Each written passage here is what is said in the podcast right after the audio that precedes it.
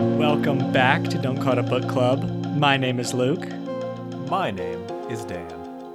We're returning to Cradle, the Cradle series, for the 100th time. Well, not quite the 100th. Not the 100th. The 10th time. So we are reading Reaper by Will White. That's the 10th book in the Cradle series. That's right, 10. I'm assuming anyone listening to this already knows this, but okay. Anyway, we stopped halfway through the book, up to chapter 13. Yes, that's correct. We were able to stop for this recording. Luke and I have a little something called willpower. Maybe you've heard of it. Maybe we've been reading about it. It's honestly really impressive. Yeah, we've been training for a long time.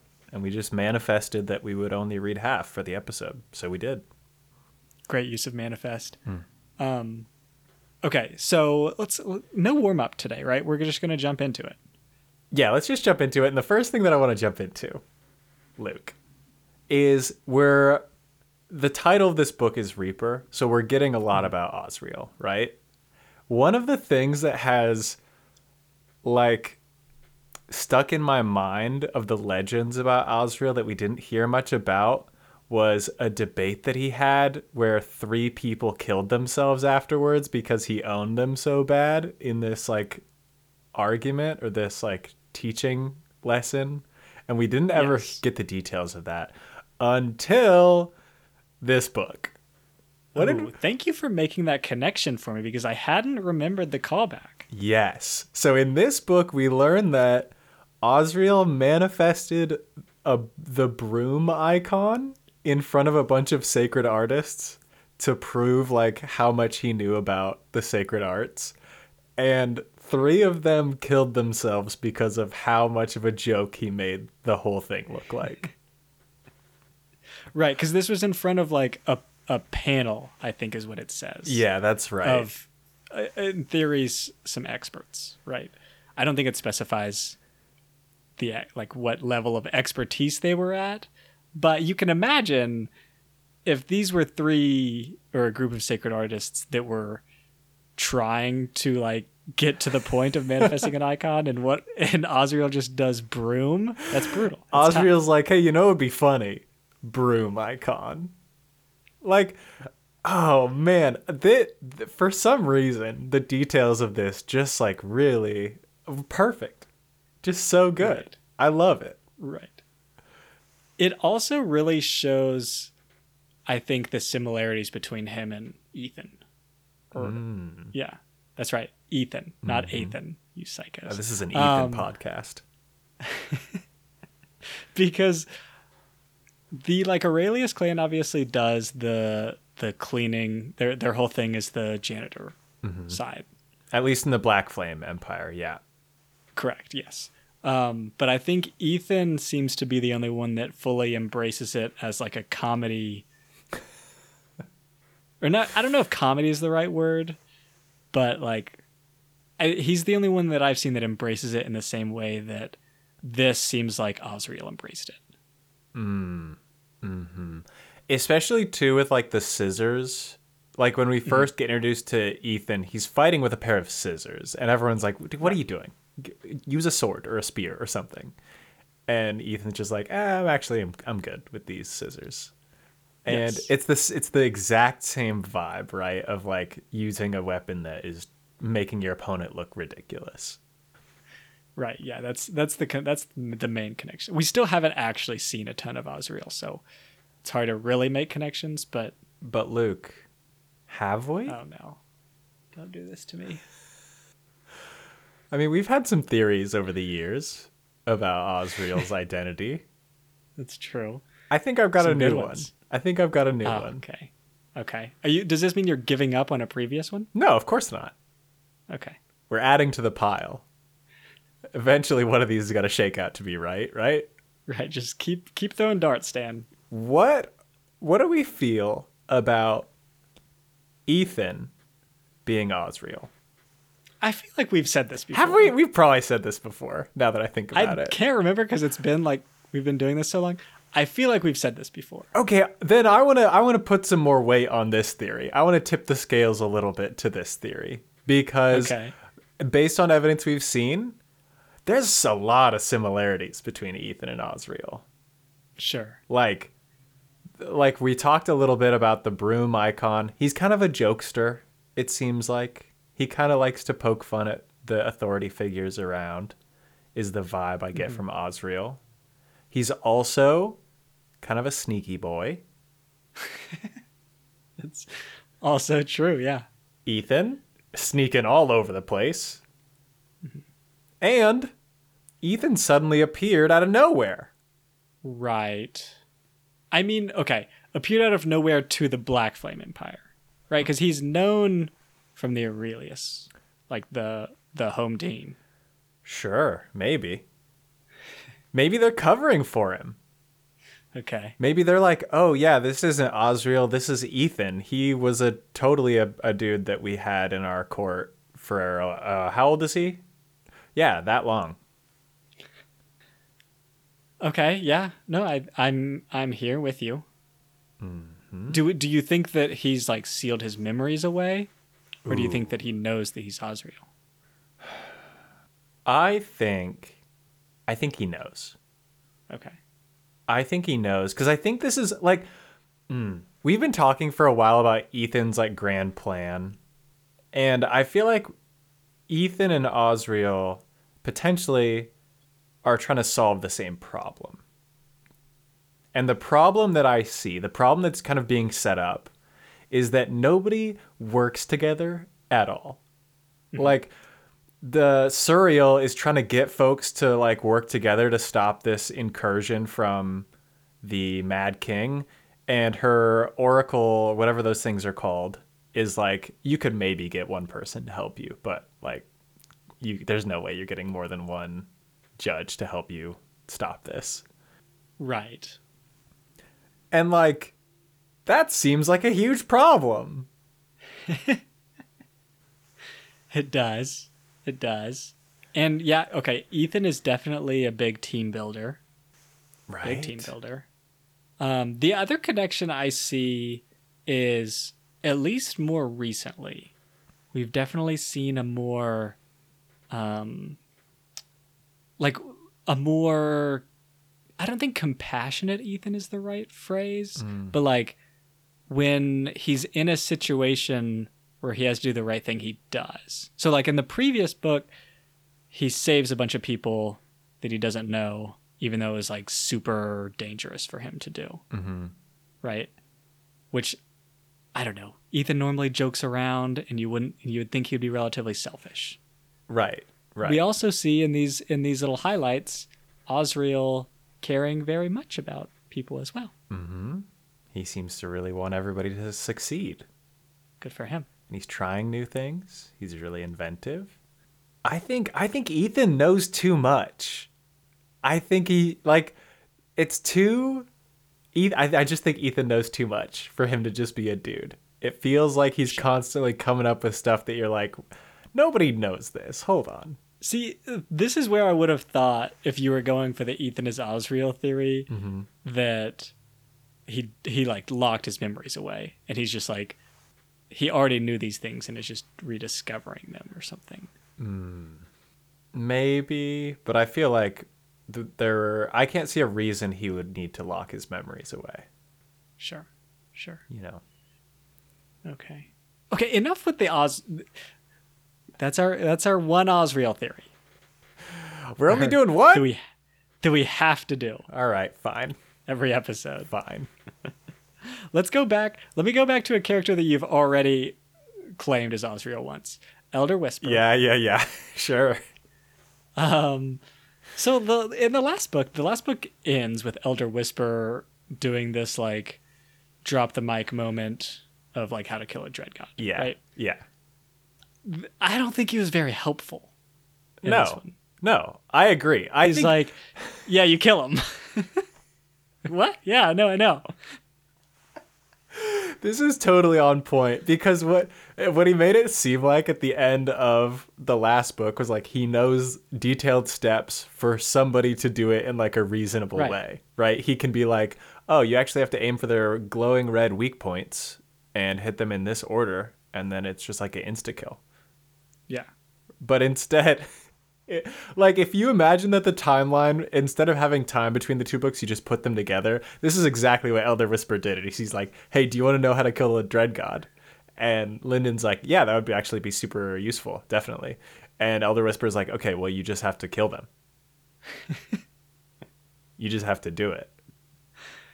It's so unhelpful. The thing that he actually says is that you have to like sever their origin of existence or something along those lines. Yes, that's what he says. Which makes them mortal.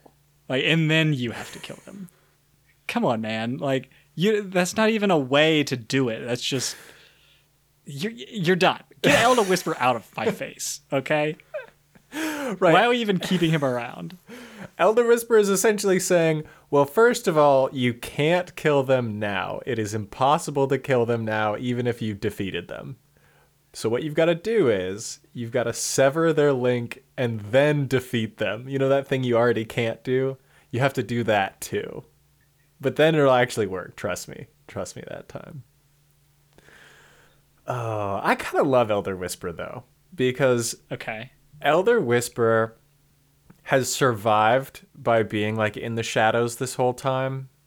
And I feel like he's constantly trying to like, he's trying to hustle, it feels like. Okay. Like he's constantly like turning invisible and like trying to get an angle on people, and he's like disappearing, and I feel like he's got some game he's running right now. I mean, I think that he would like to, but he's just getting owned because he's much weaker than everyone for the first time. Yeah, it also seems like that as well. Is he's like, he's thinking he's very powerful and then realizing like, oh, oops. Right. He does. There's some hints of a little extra though, right? Mm-hmm. That we haven't quite figured out yet. But no, Elder Whisper, I'm done with you. Right. Aside from the fact that he's like clearly Ozriel and is going to pull out the scythe any minute. Clearly. Yeah. Can we go back to Ethan for 1 second? Oh, sure. Yeah. How are we kicking Ethan? How is that a solution to our problems? Yeah.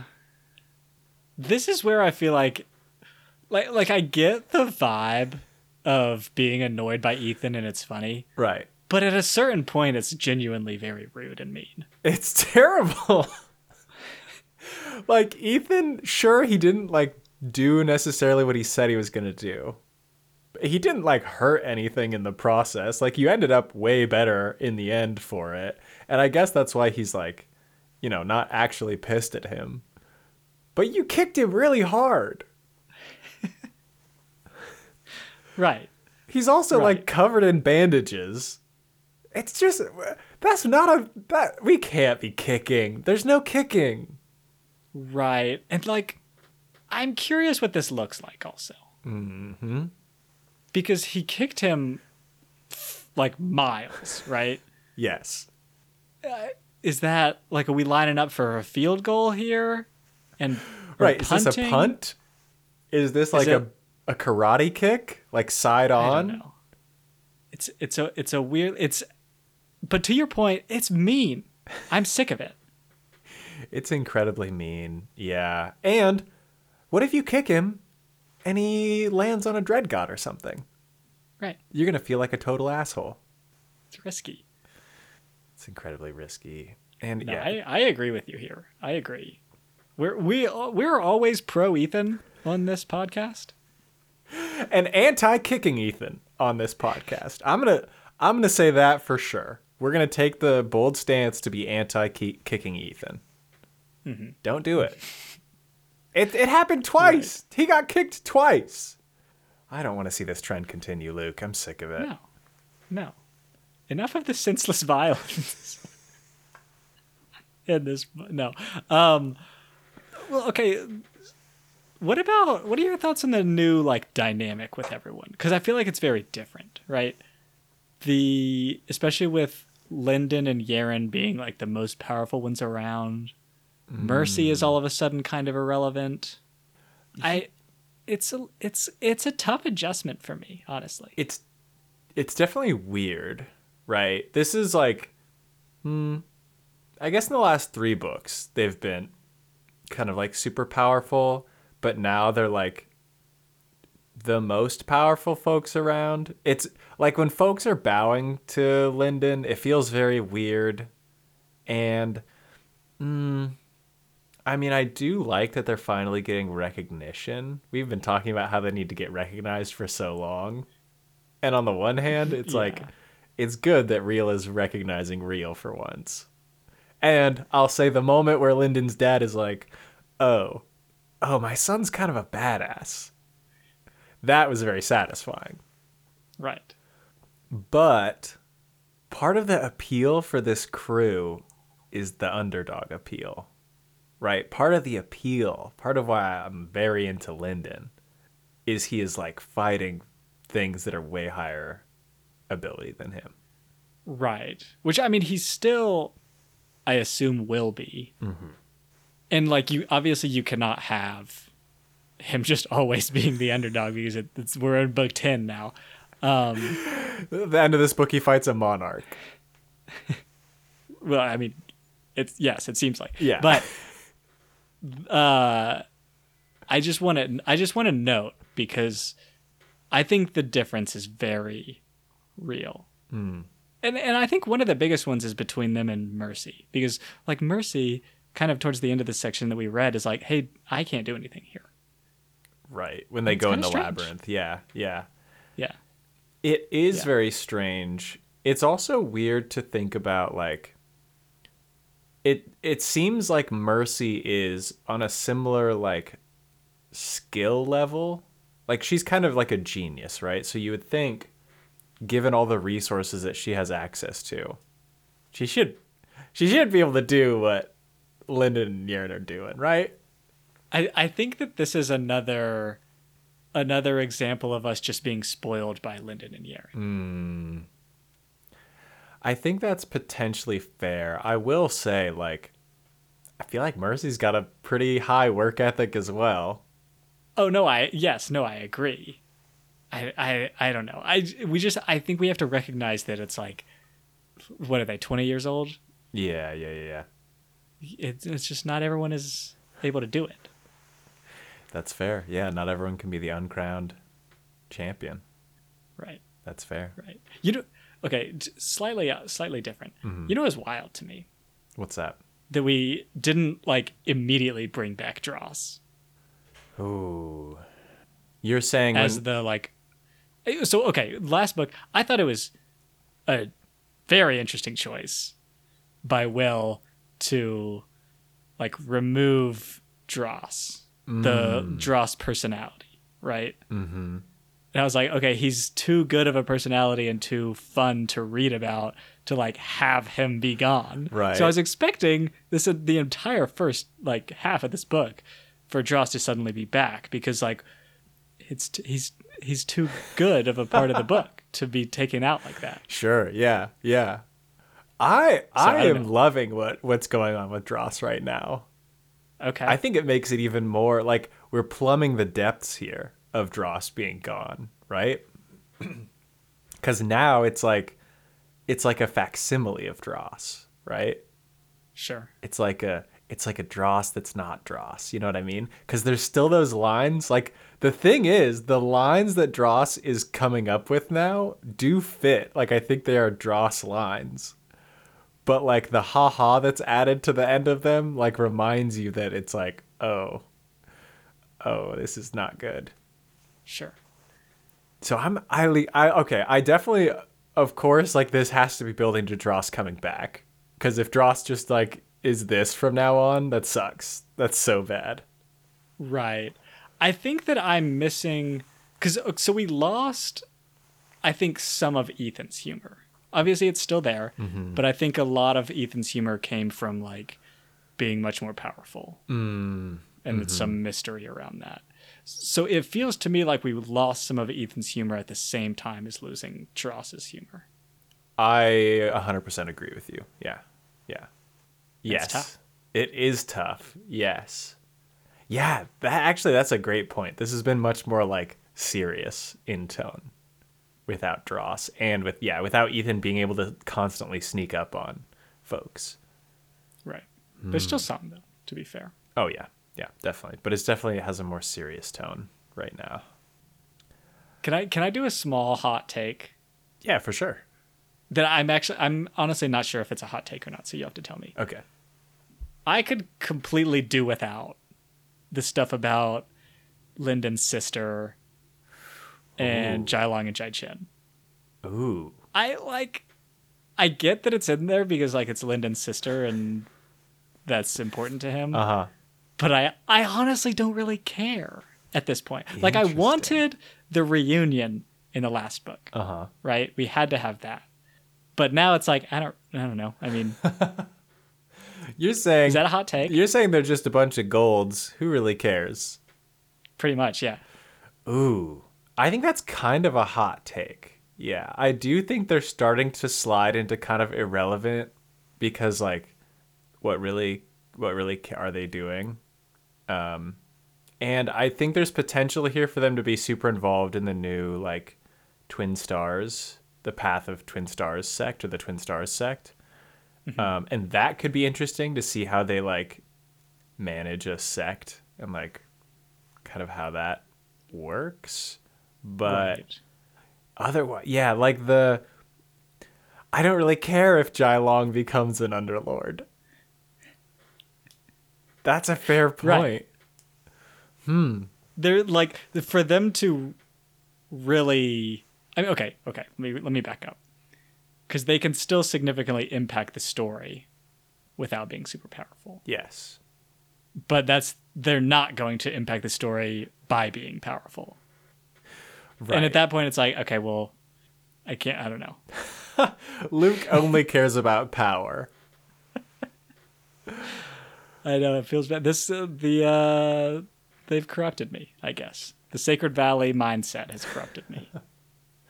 You know what? I think that's fair. I do think they've got to do a little bit of work to win us back over on this crew. Because, yeah, right now, they're just training. They're not training nearly as good as Lyndon and Yerin did. We already saw some folks train. They did a great job at it. Right. So. And this is it's such a fast-paced series that, I feel like I don't want to spend my limited reading pages on them. It just feels really insensitive to say. It does feel insensitive. Yeah. I get that. Granted, we haven't spent a lot of time with them. There have been relatively few pages with this crew. But yeah, I'm also looking for a little bit more meat in that. A little bit more there. And they might come more into play later in the story. Mm. Maybe it's building to some big later thing, but yeah.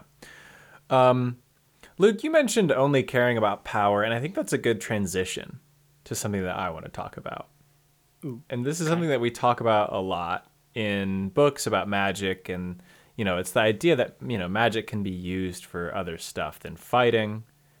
In this book, it's all used for fighting except the Black Flame Emperor is coming to visit Lyndon on a cloud ship, and they can hear the music that they're playing on the Emperor's cloud ship from where Lyndon and Yerin are. My question is this: is the music good? Okay, a tough question, first of all, because we got to go through what is good, really. I mean, is it getting on the radio? I think, my first theory is that it's a fight song, right? You've been to a high school football game. Sure. I'm thinking fight song, right? Okay. Or are you thinking Firework by Katy Perry? I think it could be either. I think fight song is potentially more viable here as a potential music, because here's my issue. in this world, basically the only people that get respect are people who can fight. So nobody, I feel like there are very few people who are picking up the guitar as a hobby to impress a girl. Mm. So I'm going to say there's like maybe 5 musicians in the whole world. Okay. Who were like... That seems low. But think about how little draw there is to learn an instrument. Like, what... Your mom comes up and she's like, did I hear you playing guitar just now? Son, you need to be cycling Madra and learning your striker techniques. Okay, I disagree with this. I get your point. No, I agree that like the people that get the most respect for sure are the people that are best at fighting. Yes. But I also think that we've largely seen this from like the Black Flame Empire. Okay. Are you saying they've imported some musicians? No. Okay. This is I'm going more broadly to the world. Let's go broad. Because Black Flame Empire, I can see why like everyone has to fight because everyone's at like such a low level that in theory you're capable of getting up to a higher level. Okay, sure. If that makes sense. Yeah. If you're like in the Akura Empire and you're like a normal dude, yeah, you're not going to be one of the famous fighter people. Sure. Yeah. You're not part of the Akura clan. Sure. So like, sure, yeah, I'm going to play guitar. Let's see it. No! Are you kidding me? Akura Malice is going to be like, what are you doing playing guitar? We need everybody to be fighting. But in my meeting with Akura Malice, she's gonna chastise me as a regular peasant boy. Do you see what's happening right now? We literally ended this section with Akura Malice being like, "All hands on deck, please come fight." Yeah, but I mean, like, there's no dead weight, okay? This is like the first time they've ever done it. Jai Long even is like, yeah, they're not going to accept barely anybody. All right, that's a fair point, I guess. This is like you're saying that I shouldn't have given up on my basketball career. What? You gave that up? No, I think there are plenty of people out here doing good stuff. I don't think so. Think so. Okay. But coming back to your original question of, is this music good? Yes. Here's the thing. I don't think that the music that you're playing in this context is like within the good, bad spectrum. You're saying it like doesn't matter. Right. Ooh. I disagree. I think that you can have a good fight song. Like, if this song is getting people amped... The spectrum between good and bad fight songs is the smallest difference in the world. I honestly...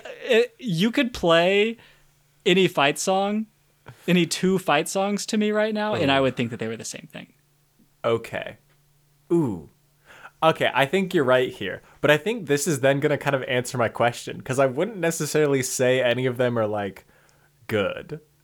Right. Like, I don't have any fight song on, like, my iPod Nano.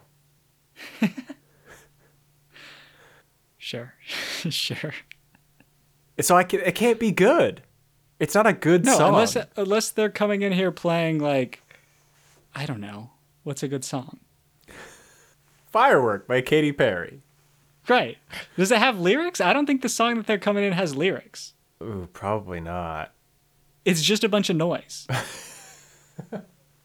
All right, so then we have to ask the question, though, is this the first song that we've heard? Because if you've never heard a song before, I think a lot of things could be good. Right. So maybe they're, like, astounded by this. Maybe Lyndon's like, what is that sound on the wind? Do you hear it? What is that? I do think that your iPod Nano could revolutionize the game here, mm-hmm. because let's take Lyndon has been training like his whole life, right? He's got meditation, he's got like intense physical training. Mm. You throw on my meditation music and then switch over to my gym playlist. He needs a workout. And I'm playlist. At like and I'm Underlord next week. This is what they're missing, Luke. We need a path. This is a path, right? The path of the iPod shuffle. Right. Or like a path that specializes in making music for training. This is the path that is that dude in all the old-timey battles who is carrying like bagpipes or a snare drum onto the battlefield, and you're kind of like looking back like, what were you doing? Like, why did you have this? What was this person's job even? But then right. Back then they were like, oh, hell yeah, play that beat, maestro. Ooh, I'm going to go shoot some guys now. Right. Like next scene, Ethan's going to come out. And he's going to be like, okay, I got just the thing to advance you guys to Arklord. It's called a clarinet. And a 1 and a 2.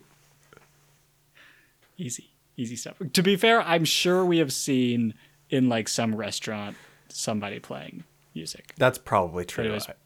But it was background and it's not the same. It wasn't a focal point. I did like the entrance that we made. Yeah, it seemed very cool. And the awkwardness that Lyndon had to go through. Mm-hmm. Mm-hmm. He'll get there. Maybe. I don't know. I kind of liked it. It's nice. It's nice how he's not, like, full of himself, you know? Mm-hmm. Sure. I feel like this is the first time we've got a time jump, even though it's only, like, a few months. Mm. Actually, that's not true. But... We get a little bit of a break here for Lyndon, which was nice, good for him, and then we jump a little bit, and get a bit of a dungeon crawl. Yes, with Reagan Shen. Yes, we've got a dungeon crawl from him, and now a dungeon crawl from our group, mm-hmm. which I'm for. I haven't played a ton of D&D. I'm loving this. I'm very into the dungeon aspect of things right now. Also, Luke, to shout out another author that we've read, independently published, Mike Schell. Mm-hmm. Mike Schell likes to write about like kind of dungeon crawl stuff. So listener, if you're loving this dungeon crawl, maybe check out Aching God, because it's got a good dungeon crawl in it. Okay, that's Mike's free plug from us. But anyway, I love the dungeon crawl as well. I want to know what hobbies Lyndon and Yerin picked up, because the deal was Yerin was like, "Hey, maybe we should chill," and Lyndon was like, "Ooh, yeah, I could chill. I could take up slackline, sure." God, slack. So what are we picking up? Okay. I feel like Lyndon is cheating and picking up something that's basically the same thing as training.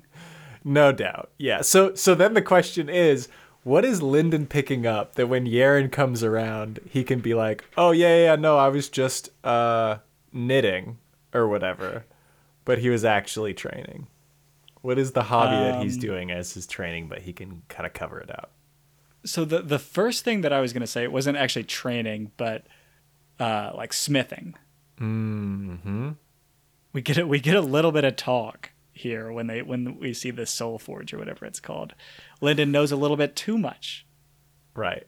About like conventional smithing. This is a good point, actually. He does seem to know a good amount about like blacksmithing. Right. So I think Lyndon's in there just making some, like, in his spare time, practicing his hammer blows. Mm. Right? Yes. Like, he's never making anything substantial. And every time Yerin comes by, Lyndon's always like, yep, still working on those horseshoes. Oh, yeah. It's gonna be a while, but he's really. I would love he was in there making nails. Made 50 nails today. Pretty good. All straight. Yeah, that actually kind of makes sense. I'm into that for Lyndon. Yerin's hobby, like, I feel like it would be obvious to include some knives. Maybe she's taking up like cooking or whittling or something. But I think there's also potential for her to like branch out a little bit. You think she's a little more open-minded? Yeah, I think this is her break. She doesn't get a lot of vacation time. Mm-hmm. She's just made a huge accomplishment. She's essentially overshadowed her mentor and is the uncrowned champion. Like, come on. I think there's a little treat yourself needed. Of course, yeah. And so then the question is, how is Yerin treating herself? What's she picking up? Here's what I'm gonna say, and we might need to adjust this. Okay. Thoughts on bonsai? Interesting. So okay, this is not bonsai, not something that I'm a super big expert on. Mm-hmm. I'll say that. Mm-hmm. It does seem like it would be very calming. There's a little bit of cutting involved, a little bit of trimming here and there. Okay. But it's fine. It's detailed work. It's little trims. You move slow. Yeah. You're planning for the future. It's meditative. I do like this, actually, for Yerin. And it would be something where we, like, Lyndon walks in and is like, what are you doing? And we as readers are like, loving it, right? Right. A little bit of surprise, but kind of a surprise that you can actually see. Like, you can be like, okay, yeah, that actually makes sense. Mm-hmm. Mm-hmm. And I like the bonsai move. It's kind of different, too, because it's a little gentle for Yerin, you know? Mm-hmm. I think that's for sure it. So do you think it's specifically bonsai more so than just, like, gardening or...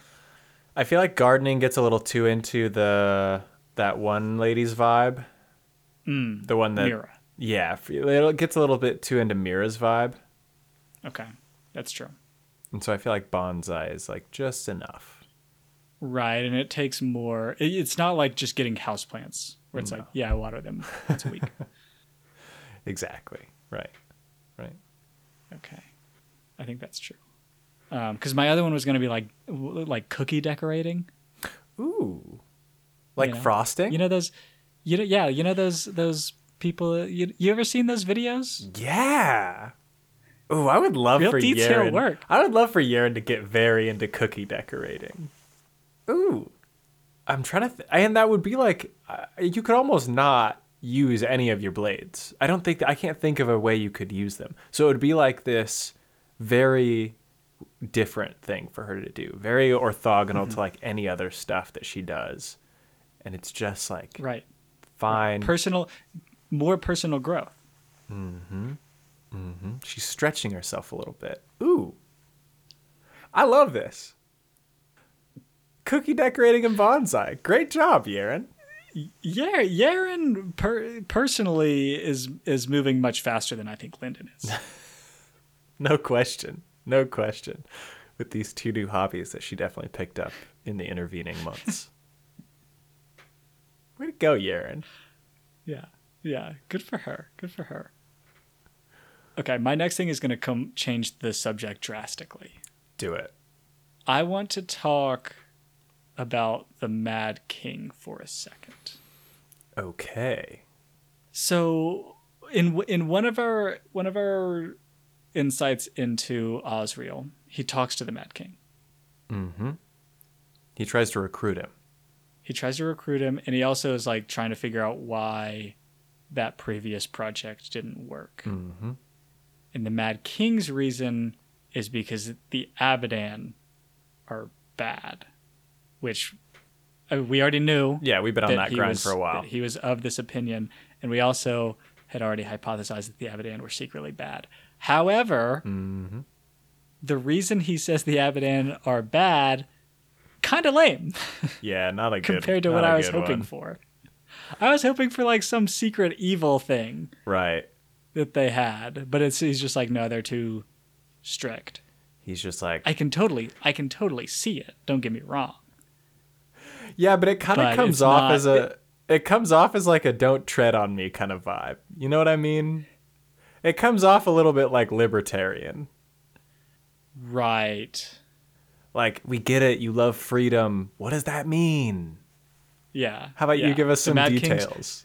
The Mad King's also sick of this PC culture. Right. Exactly. So I don't know. This isn't quite the thing that I was looking for when we had previously hypothesized that the Abidan were secretly bad. Mm-hmm. Mm-hmm. He did say that like the Vircher actually care about saving lives, which like I don't really know what that means, because I don't know. I feel like in the things that we've seen, there's been a lot of killing. Right. Yeah. And it's a little bit hard to reconcile that, but I'm still looking out for that hint that the Vircher are actually the good guys. I mean, we have yet to see kind of how they manage their territory. We know that they take iterations and they do something with them, but we don't know what that process looks like. Meanwhile, we get some more insight into how the Abidan do it, and apparently once an iteration gets too old, they just kind of kill it. And Ozriel's like, hey, maybe we could not. And they're like, nah, that seems like too much work. I do love that he brings this presentation. I'm sure it's a PowerPoint. Oh, gotta be.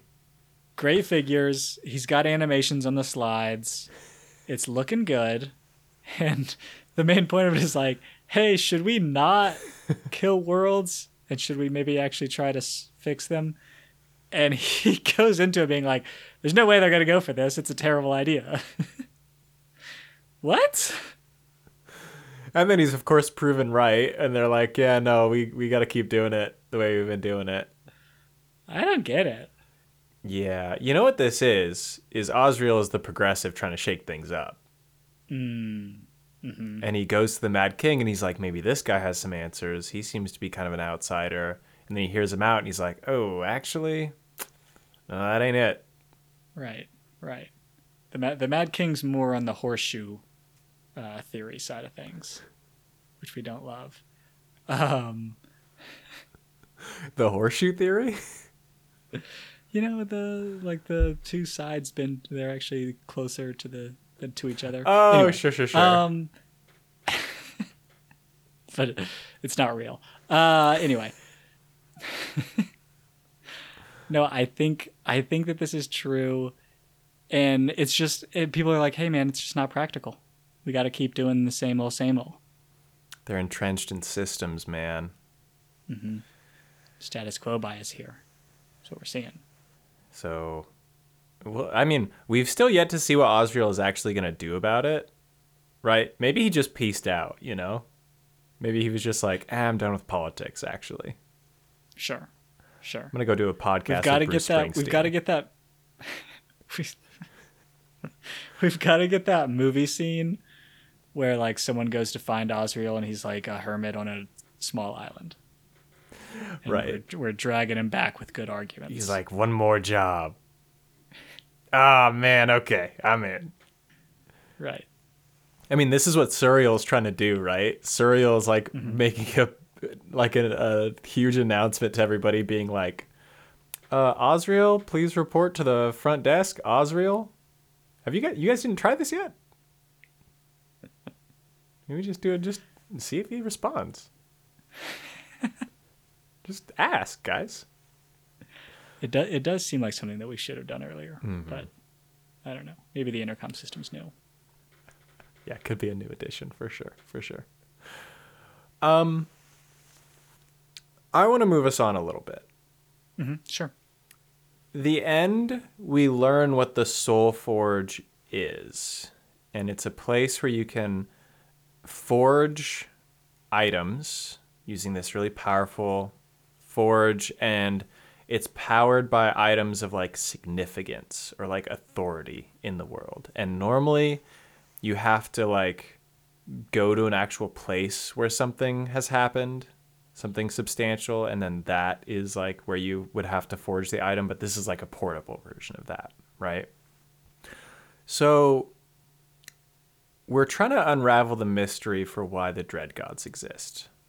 Maybe, and the labyrinth was created by a bunch of soul smiths. Mm-hmm. Do you think they anticipated if they made these big bad guys, then a bunch of monarchs would die in battle fighting them, and they could make like a cool cardigan or something? Ooh, playing the long game here. Right. They were like, hey, if we make these super bad boys and the monarchs fight them, that authority in that area is going to be so high. It could be. I don't know if that's my theory. Okay. Definitely one to put on why the Dread Gods were created. The thing that I was expecting you to say here is the just like absolute recklessness with which Lyndon tests out the Soul Forge. Oh, 100%. Yeah. Yeah. He's like, here, eat these pearls that are freaking rad as hell. Let me just throw these in this thing. I don't really know what either of these things are, but we'll try it out. What if it exploded? What if it just exploded and Ethan is like, actually, you just broke it? Oh. Well, not even like, okay, yes, that. But also, hey, man, these were really important to someone. You're saying there was an heir somewhere along the line that really had the ownership of those pearls, and Lyndon just threw them away like they were nothing. Right. Like that's right. An heirloom. So, someone's going to be coming along for that in chapter 16, and Lyndon's going to have some explaining to do. Oh yeah, I use them to make this really cool amulet. What does the amulet do? I guess. What did you use the pearls to make this amulet do? Well, you know that little crust that forms on the top of the ketchup? And it's like, oh, kind of gross. The amulet just, keeps it from crusting. Classic. Okay. Yeah, worth it. Definitely worth it, I think. For sure. I was also getting major Skyrim vibes from the Soul Forge. For some reason, I don't quite remember what moment in Skyrim, but it's just there's a Sky Forge in Skyrim. Maybe that's what it is. Where they're in in some place with a cool guy that makes armored weapons and stuff. But yeah, there's... No. I know what you mean. But there's another one. There's another forge in Skyrim that it's super special. But we don't have to get super into it. We don't want to give spoilers. Will, if you're listening, let me know. If this is what you were thinking of when you came up with the Soul Forge, just put it on our text chain. Yeah, tweet at us, or get in the group message for sure. The other question that I have about this concept of an item in places of significance, we've only seen examples of fighting, and this book is a little fighting biased. There's got to be other significant events and places around that we can. I love that you keep bringing us back to this. Craft things. Think of this moment, okay? The moment where Lyndon and Yerin met. Incredibly significant. Yes. Think of the impact. This opens up the door to some really romantic gifts. Absolutely. Their first date, make a pair of earrings or something at that spot. And they're invested with something. Mm-hmm. I don't know. Whenever you put it on, you are in a good mood now. That's what it is. You feel like you're just crushing it. You feel like you look like $100. Pretty good. Is $100 a lot? Also, yeah, I think so.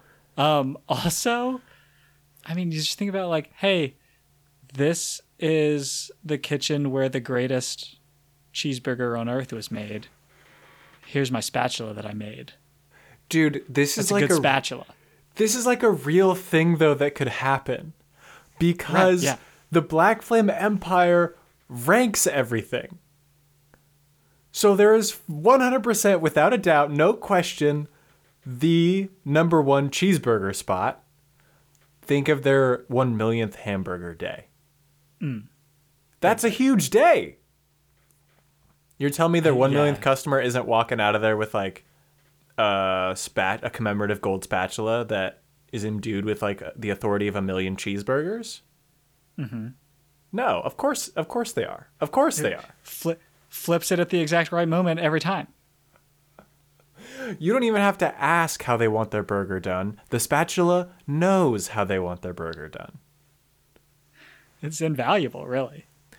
Truly is. Man, Luke, this is, there's got to be so many of these places out there. Why do we need a Soul Forge? Get this out of here. Useless. This, like, I'm assuming not a ton of soulsmiths know about this, right? Because I think they say that it really only starts to matter once you get past, like, the Lord level. Mm-hmm. Right. But this is my, when I'm a 4,000-year-old, like, arc lord that it's not going to advance anymore, mm-hmm. Guess what? I'm traveling around the world making the best cooking equipment. Right. Custom-made, one-of-a-kind, beautiful cooking equipment that is also imbued with authority. Right. Like cooking authority. Right. You want like a cocktail shaker that is like automatically chills whatever's in it or whatever. And not just because it has a script, right? It has the authority over whatever you put in it. This is working off of Soulfire. Or Will? I guess Will. I don't know how it works. I think Soulfire comes. We didn't need the location for the Soulfire. That's fair. The point is there are options. Always options. If we've learned anything from this podcast, Luke, there's always nonviolent options. So, Luke, I'm about to go finish Reaper. Yes. Yeah, same, for sure. So I guess I'll just, I'll see you next week. I'll bring some hot takes. And I'll be a dumb nerd.